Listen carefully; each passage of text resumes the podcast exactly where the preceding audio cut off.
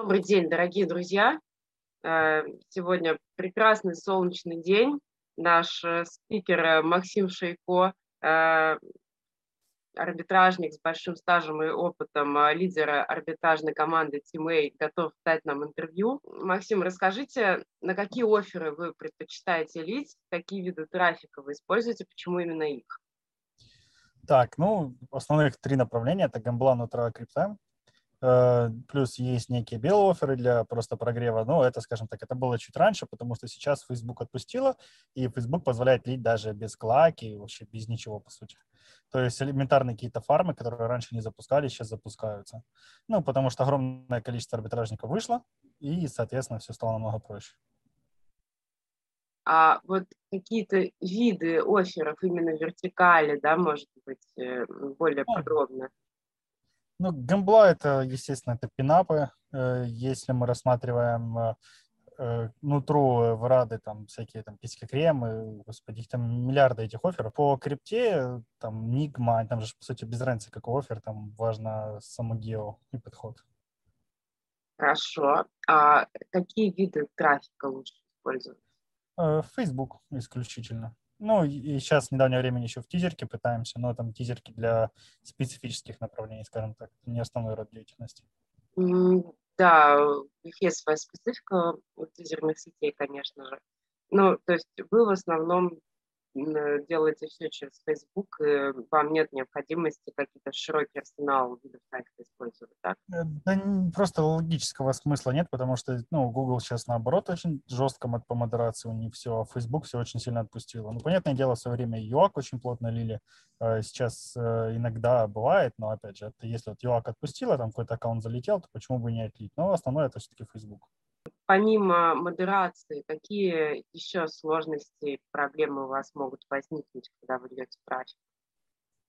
Это, в принципе, ну, стандартные баны какие-то, там, э, полиси в бизнес-менеджере очень сложно выходит сейчас. Но сам залив с Facebook сейчас достаточно просто. То есть ты берешь какой-то адекватный аккаунт, на него накидываешь пару других э, соцев, э, БМов, заливаешь просто. Главное, основной соцак э, именно этого аккаунта не трогать рекламные, а трогать все остальные. Они по чуть-чуть выбаниваются, и так со временем аккаунт умирает. Хорошо. А вы, наверное, работаете с несколькими партнерскими программами, да? Ну, по крипте у нас своя партнерка, по Нутре это Эврады, по Гембле это Гемблинг Про Пинап. А своя партнерка, то есть э, вы ее прям создали с нуля или какой-то... Да, полностью. Нет, самописано полностью. Ну, а. мы свою CRM просто переделали в партнерку. Почему было принято такое решение именно собственную партнерку? Потому что крипта? Не, оказывается, гораздо проще получать трафик, чем лить его. А какие инструменты партнеры, в том числе свои партнерки, вы используете? Какие технологические решения? У нас абсолютно все свое, то есть от трекинга, то все свои скрипты, то есть мы ничего нигде, нам даже, нам не нужно нигде их искать, потому что есть прогеры, которые все пишут, все делают. То есть, ну, в нашем случае, если мы, ну, грубо говоря, выдаем один свой скрипт, где api зашита, то с какого бы гео ты не лил, какая бы у тебя капа ни была, она полностью все перераспределяет между брокерами, между лендингами, то есть оно само решает, какой конкретный трафик куда будет уходить, тем самым гарантируя классный конверт.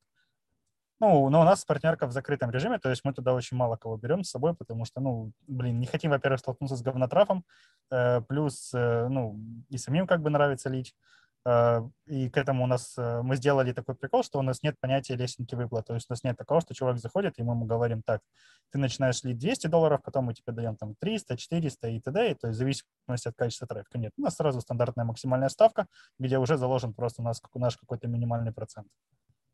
То есть мы берем объемом и пытаемся привлекать сразу адекватных человек, ну, людей. То есть новичков мы не берем в принципе. Ну, есть исключения, но это новички, которые, ну, с нами, то есть, которым мы сказали, как работать, и они уже, в принципе, вышли на уровень топов. То есть они начинали там на уровне 50 лидов в день и дошли уже до 1000. А для крипты это, ну, это уровень крупной партнерки. А как вы определяете, вот вы говорите, что вы не берете новичков, то есть вам как мастер свое портфолио показывает или как? Не, ну заходит арбитражная команда, они говорят, что мы делаем, мы умеем лить. У нас такой-то объем, мы окей, вот выдаем интеграцию, лейте. А если заходит человек, говорит, мы не умеем лить, но мы хотим попробовать, то мы смотрим по предыдущим объемам. То есть если они там с гамблой работали, то, понятное дело, им будет в два раза сложнее. Если с нутро работали, то там, в принципе, все то же самое, просто сменить картинки и оферы. А принцип такой же остается. Вот э, в чем особенности работы с э, офферами из различных вертикалей, например, да, с теми же есть какая у них аудитория, какие предпочтения? Ну, по гамбле, да, там, блин, все говорят о том, что надо лить там, условно, э, мужчины 23+, но все партнерки хотят эту движуху делать, но по факту там нет такого, то есть э, сейчас работает авто, авто как ЮАК, короче, фейсбуковский, то есть когда он сам подбирает и пол, и возраст, э, и предпочтения, то есть ничего настраивать не нужно, главное настроить э, оптимизацию за депозит и иметь прилку, у которой э, стоит возрастное ограничение 16+, хотя бы. Ну, просто если поставить 12 плюс, то найдется куча школьников, а они не депают. Будет много рехта, 0 депов. Соответственно, там, там все зависит от прилки.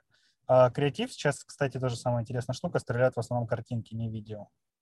То есть если раньше все пилили видосы, то сейчас, оказывается, можно просто какую-то конченую картинку запилить, и все работает. У криптоферов э, есть какие-то вот нюансы? Их-то очень много. Но ну, там все зависит от Просто э, там такая штука, там нужно заставить человека поверить. То есть в этом весь прикол. Поэтому там используются прелендинги, э, потом обычный лендос сразу после преленда это отсеивает некачественный трафик. Потом есть еще одна там штука, не могу озвучивать, которая идет после того, как чувак уже оставил заявку. Некоторые используют еще сверху смс им шлют. То есть там полно, полно, полноценный цикл. Там задача сделать каждый отдельный лид максимально качественным, потому что от этого конкретного лида зависит типа выплаты кто эти лиды, кто, скажем так, заинтересовывается этими предложениями? Ой, ну, это бинарные опционы, то есть это те, кто хотят э, заработать, ничего не делая. Ну, практически ничего не делая. Но это, по сути, все. То есть нет каких-то отдельных особенностей демографических? Не, любое гео почти принимается. Ну, то, ну, практически любое. Ну вот э, вы также работаете с HR-офферами, да, и мне кажется, что немножко совсем различается аудитория HR-офферов и крипты, да? Мы с, с HR опыта нету, к сожалению, но не, как был когда-то, но это было минорно, то есть не сильно. А, поэтому не могу как-то сильно судить, там, что такое HR, как оно работает. HR-оффер — это больше про веб-мастеров, ой, про веб-мастеринг, то есть с точки зрения разработки сайтов, концепции SEO, может, контекста. У нас Facebook. С Facebook HR льется плохо. HR, возможно, может иметь смысл лить с LinkedIn. Оттуда мы его когда-то ну, у LinkedIn тоже там свои плюшки, то есть ты там 100 баксов отливаешь, э, и можно не оплачивать биллинг элементарно. Там первый билл 100 долларов. Ну вот халява. Заходите, как говорится, лейте, зарабатывайте. А как вы думаете, какие тренды рынка партнерского маркетинга вообще сейчас есть? В чем сейчас боль арбитражников и рекламодателей? В чем их главные проблемы? Как их можно было э, ну, я думаю, главная боль в том, что сами арбитражники и реклы, они... Ну как, реклу похер на арбитражника. Хотя должно быть абсолютно по-другому. Ну, то есть им настолько насрать, насколько это вообще возможно, и это прискорбно. И, по сути, это, в этом заключается концепция нашей партнерки. То есть мы, мы не берем тонны вебов, но мы берем тех, с которыми мы так, создаем клиента на всю жизнь. Почему рекламодателям э, похер на вебов? Не знаю, но они их считают за биомусор. Ну, не все, но в большинстве своем. Ну, то есть, ну, один арбитражником больше, другим меньше, им абсолютно насрать. Потому что один арбитражник не выдает такие объемы, как у него, например, там 200 арбитражников. Поэтому ему абсолютно похер, если какой-то на него обидится и уйдет. Но вот э, живой пример, это элементарно. Если взять какую-то нутру, то часто бывают реклы, которые, ну, к примеру, там продают какой-то писька крем, там, ну, да что угодно, господи, там, не знаю, крем для увеличения груди, да, или там какую-то даже товарку возьмем, то есть. А, и вместо товарки по РФ отправляли, например, там песок вот просто, чтобы по весу посылка совпадала, чувак ее оплачивает, открывает, там песок. Человек идет, э, пишет э, кучу отзывов. И в следующий раз арбитражнику уже, чтобы привлечь нового клиента, который насчитает тысячу этих отзывов, будет ну, намного дороже. А таких ну, же да. не один, там, тысячи отправки в день. Соответственно, что, что вырисовывается, рекламодателю абсолютно насрать. Ну, не, даже не на своих клиентов, а на арбитражников, потому что с каждым таким, ну, если бы Рекл парился и реально там делал какой-то качественный продукт, ну, хоть немножко переживал, а не просто думал о том, чтобы сейчас быстро срубить бабок и уехать куда-то, то, возможно, он бы уже перешел на уровень какого-то интернет-магазина. То есть я думаю, что, в принципе, товарка и прочее загнется на уровне монополизации. То есть одинокие лендинги выпиливает Facebook, они уже не работают, надо делать интернет-магазины. А потом оказывается, что то, что ты арбитражник, не дает тебе м, знания маркетолога. То есть арбитражник это купил, продал, ушел. Ну и вот как-то так. А у вас лично какие-нибудь конфликты с рекламодателями были? У Конечно, вас... меня на ревшару кинули. Ну, то есть, когда ты э, льешь по бейтингу, тебе говорят, ну, вот, тебя пожизненно там 30%, а потом оказывается, что, ой, извините, что-то там ла-ла-ла, и до свидания. И как вы решили эту проблему? Просто... Никак, не смогли до сих пор решить.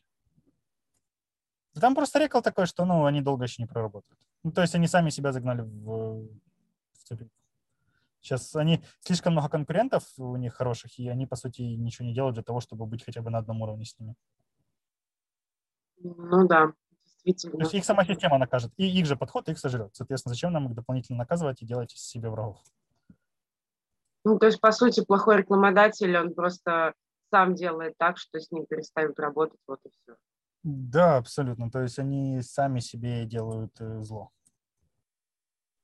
Хорошо. А, давайте немножко сместим фокус на вас лично. Чем вы занимались до того, как вы стали заниматься вашим проектом текущим, например? Ну, я в арбитраже чуть ли не с рождения, то есть в прямом смысле слова, там, школьникам еще лет 12 было, мы начали делать паблики по прогнозам на киберспорт. И ну, я до 18 лет этим занимался. У нас была самая большая аудитория в СНГ. Ух ты. Ну, я там же, там, там же меня на ревшару кинули, в принципе. То есть это был 12-13 год. Вот так. Ну, потом, понятное дело, была пауза, на которой мне... Ну, я не знал, что я занимаюсь арбитражем на тот момент. То есть, ну, не было такого понятия. Да, нам платили за брендинг, там ревшара использовали, ну, э, ссылки использовались, и ревшара использовалась только для отслеживания трафика, то есть выплаты там никак не было. Там адекватная выплата на СНГ была на уровне там 7 долларов, 8 долларов за депозит. А если 10 евро, это вообще угу. То есть, ну, ревшара там 25-30, 10, 10-процентов, 30 процентов было. То есть, ну, не было еще такого. Тем более мы же занимались киберспортом, это даже не был стандартный беттинг. Но потом все узнали про то, что ВКонтакте можно лить прогнозы, и наш чуть-чуть загнулся. Но, правда, мы были единственными, кто смогли у поддержки ВК отвоевать право размещать ссылки прямые на букмекеров. То есть мы им, мы им объяснили, типа, смотрите, мы не рекламируем букмекеров, мы только указываем, где мы ставим, чтобы избежать спама в комментариях. И нам разрешили. Ну, не просто, конечно, через два месяца долбежки. И мы... Короче, у меня просто такой чувак был, мой партнер классный, он э, любил разбираться в правилах. И он же с их правилами их же заткнул. Потом как-то, ну, была опыт работы с CRM-системами, с разработкой. Ну, то есть я лично, я был как там управляющий. Пытались что-то сделать, вложили кучу денег. Оказалось, что оно нафиг никому не нужно. Э, и это, типа, ну, не единоличный случай. Как говорится, опыта уже было очень много в чем-то таком. То есть вы начали заниматься арбитражем раньше, чем появился арбитраж, так? Ну, по сути, да. То есть не, если бы мозгов было чуть побольше, я не был 12-летним школьником, может быть, я что-то и больше мог добиться в то время, но в 12, когда появляются деньги, ты ну, не думаешь о том, чтобы как-то сохранить, приумножить, ты думаешь, о, деньги надо потратить. Вот интересно, в 12 лет, то есть на что вы потратили свои первые арбитражные деньги? Не, ну смотри, самое-самое первое, я прямо сейчас помню, это я домой поесть купил вообще. Это там буквально было, может, долларов 50, самые-самые первые. Я, я пошел в ВТБ, закупился, принес мама, смотри, вот я тоже мужчина, заработал деньги. Класс, класс. Э, э, это да. очень здорово, конечно. Не, ну потом что появились, ну, какие-то подарки родителям. Да я, по сути, все родителям отдавал. Ну, с друзьями еще бывало на отдых куда-то ездили. Но опять же, ну, как, ну, когда ты еще такой малой, у тебя нет таких, ну, потребностей. То есть, ну, ну, ноутбук себе купил, чтобы в школе сидеть работать. Я сидел на уроке, работал всегда ну, мне неинтереснее были уроки чуть-чуть. Но при этом всем я ЗНО сдал спокойно и поступил, ну, на бюджет. Класс. Я должен был быть историком. История английский у меня была, преподавателем должен был быть. Ну, наверное, сейчас ваш доход немножко больше, чем если бы преподавателем. Да, немножко. Но самое прикольное было это, это когда вот в универ поступил в 17, а в 8, короче, в 18 я стал управляющим маркетингового агентства. И в это же время мне нужно было делать этот, э, как это, курсовая называется вроде. Mm-hmm. Вот, я пришел в ВУЗ, сказал, нет, до свидания. ну, забрал доки и ушел. Все. То есть я, меня хватило на первый курс, потому что мне было курсовой. Как только надо было реально что-то делать, а не просто отвечать на экзаменах и то, то, что я и так знаю, я просто люблю истории, для меня это не было проблемой. А английский я выучил, пока бухал за границей. Почему ну, вот вы считаете, что командой эм, лучше, чем э, сольному арбитражнику? Чем отличается процесс? Я команду почти распустил. Из 30 человек осталось 3 но тем не менее, три как бы больше, чем один. Но, кстати, интересная информация, почему было 30, зачем 30 и почему в итоге их распустили. А это был период великого роста арбитража, когда там, ну, чтобы делать, чтобы что-то зарабатывать, вот вообще ничего нужно, не нужно было делать. Ну и понятное дело, когда прибыль зашкаливает, ты просто набираешь людей, думаешь, ну все, сейчас будет больше, больше и больше. А потом оказывается, что им всем зарплату надо платить. А когда оказывается, что много зарплату платить, то до себя уже ничего не остается. И ты такой думаешь, блин, ну фигня. И начинаешь по чуть чистить штат. А это, кстати, не у меня одиновая история. Это, мне кажется, каждая команда прошла эту фигню, что сначала штат раздувается, а потом оказывается, что три человека дают такой же объем, как 30. То есть, То есть когда да, вы сократили персонал, у вас не уменьшился объем лидов, да? Нет, совершенно. Так, по сути, те же люди, что лили, они и льют. Просто поуходили джуны, поуходили разгильдяйщики, поуходили люди, которые один месяц работают, другой месяц он отдыхает. Ну, вот и все. И очень много таких примеров. То есть, да все, господи, X-лиды, масоны, Тафик Дэвис, ну, все они в свое время пережили великую чистку народов. Просто кто-то сохранил большой штат, и, ну, он смог. Мы, к сожалению, не смогли. Но я вообще, типа, не парюсь насчет этого. У меня сейчас более интересный проект. Это с партнеркой, это как чуть-чуть повыше, посложнее, и мне это больше нравится этим заниматься, чем арбитражем в классическом формате. Хотя вот сейчас Facebook отпустила, я сам могу утром запустить пару аккаунтов, просто чтобы быть, как говорится, в тренде. Вот вы говорите, что у вас в команде три человека, да, осталось. Это вместе с вами? Не, сейчас, ну, это именно байеров. Ну, просто все говорят, что арбитражная команда, это вот, они когда считают арбитражную команду, вот у нас 20 человек, а потом оказывается там 10 фармеров, 3 технаря и 4 арбитражника, плюс он и его партнеры. И в итоге вот а. вам 20 человек. Не, есть технари, есть партнеры, есть еще вот три байера, которые именно льют. Идеальная структура команды, когда расписывал для себя же, то есть делал какие-то заготовки, думал, что мы сможем разрастись там 200 человек, э, ну, достаточно просто. Э, здесь, э, ну, главная единица – это арбитражник. То есть сам байер, который наливает, под него садится всегда помощник. Помощник – это джун, который, по идее, должен у него учиться и потом стать таким же арбитражником. Соответственно, он берет тоже себя помощника, первый тоже берет себе помощника, и таким макаром команда растет. Э, под пример, ну, под ник, соответственно, должен быть техотдел. Техотдел – это, ну, там, плаки, прилки, лендосы, то есть пилить вот эту всю движуху. Арбитражник не должен думать о том, что ему нужно сделать приложение. Mm-hmm. В идеале садится еще один арбитражник, один фармер. Это чувак, который фармит аккаунты, готовит под конкретного арбитражника. То есть если у вас будет сидеть 20 фармеров и будут готовить под рандомных арбитражников, у вас фидбэк будет просто конченый, потому что никто не... Ну, это можно оптимизировать, но мы не смогли. То есть какой конкретный аккаунт сколько заливает и какой фармер классно делает.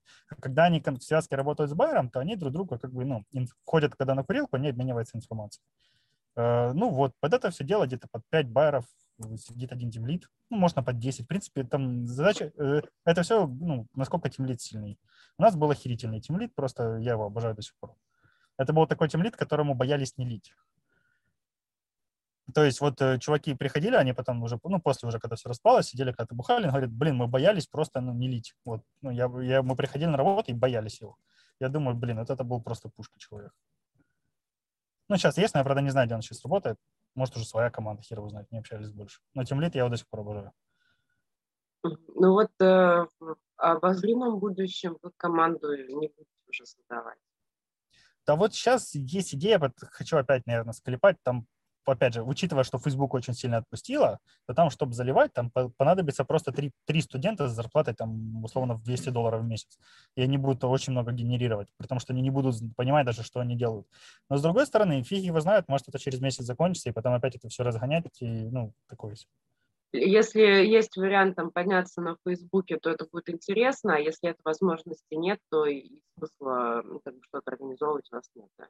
Не, ну мне гораздо проще этим трем людям сказать, все, теперь мы льем вот эту связку, и все. Ну, но просто если я так скажу, они потеряют нюх, как это сказать, хватку, перестанут mm-hmm. свои связи. Поэтому гораздо проще создать удаленный отдел. Ну вот я сейчас думаю, сейчас партнерку полностью, когда добьем до состояния автоматизма, э, когда наймем аффилейтов, когда сформируем ну, всю вот эту вот команду, которая будет работать абсолютно автономно. Под нее уже я начну потихонечку собирать команду, выдергивая кадры, известные мне, где с кем-то когда-то познакомился. Ну, мы, у нас сейчас просто огромная очередь из аффилейтов, и мы, типа, ну, не всех успеваем обработать. То есть мы поэтому очень много кого и не берем. через год, да, вот вы закончите вот, решать вопрос с филейтами, с командой, и что это в итоге будет? То есть какие у вас э, цели? Потом монополизация, ну, захват других рынков. Э, ну, то есть создание сначала медиаресурсов, а потом под, эти, под свои медиа, развитие, вкладывание огромного количества денег в свои медиаресурсы, потом, когда медиаресурсы будут созданы, создание партнеров, которые будут эти же медиаресурсы спокойно продвигать и захватывать просто вертикали по чуть-чуть, перегонять к себе вебов.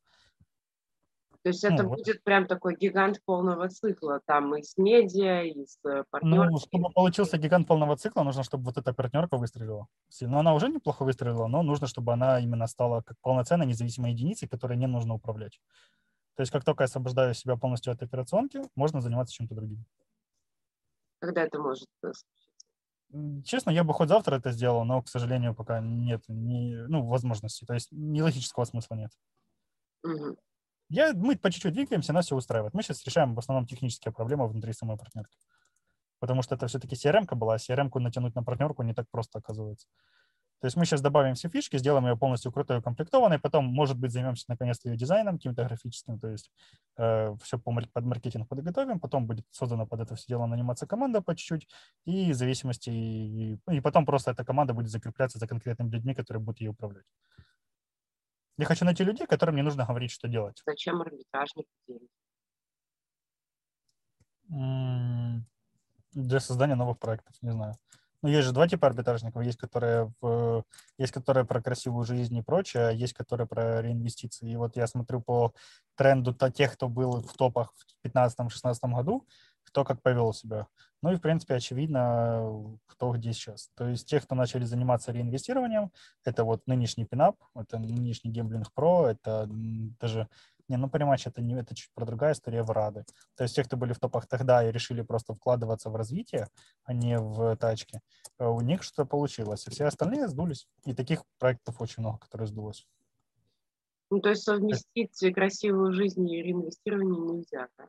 Э, можно, если прям очень много зарабатываешь. Но если ты очень много зарабатываешь, крышу рвет все равно. А как?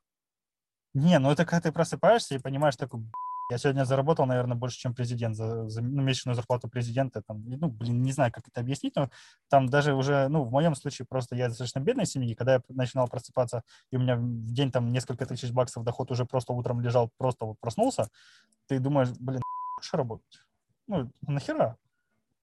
Такой думаешь, так, сегодня я, наверное, ничего не буду делать. Э, и, ну, как-то начинается вот чил жизнь, то есть тусовки, бухло, вот эта вся движуха. И ничем хорошим она не заканчивается. Я смог чуть-чуть себя вытянуть из этой движухи, и потом оказалось, что не так уж и много зарабатываю. Ну, потому что за время, пока ты бухаешь, ты просираешь все то, что заработал и наработал до этого. Если бы вы встретили генерального директора Unicom24 Юрия Кудрякова, что бы вы ему сказали? Давай работать по рекламе, сотрудничать. Спасибо большое. У нас э, сегодня в гостях был, точнее, не у нас в гостях, а да, где-то у себя в гостях э, был Максим Шейко, да, лидер арбитражной команды TMA. Благодарим его за интервью. Оставайтесь на нашем канале. Э, до новых встреч. До новых встреч.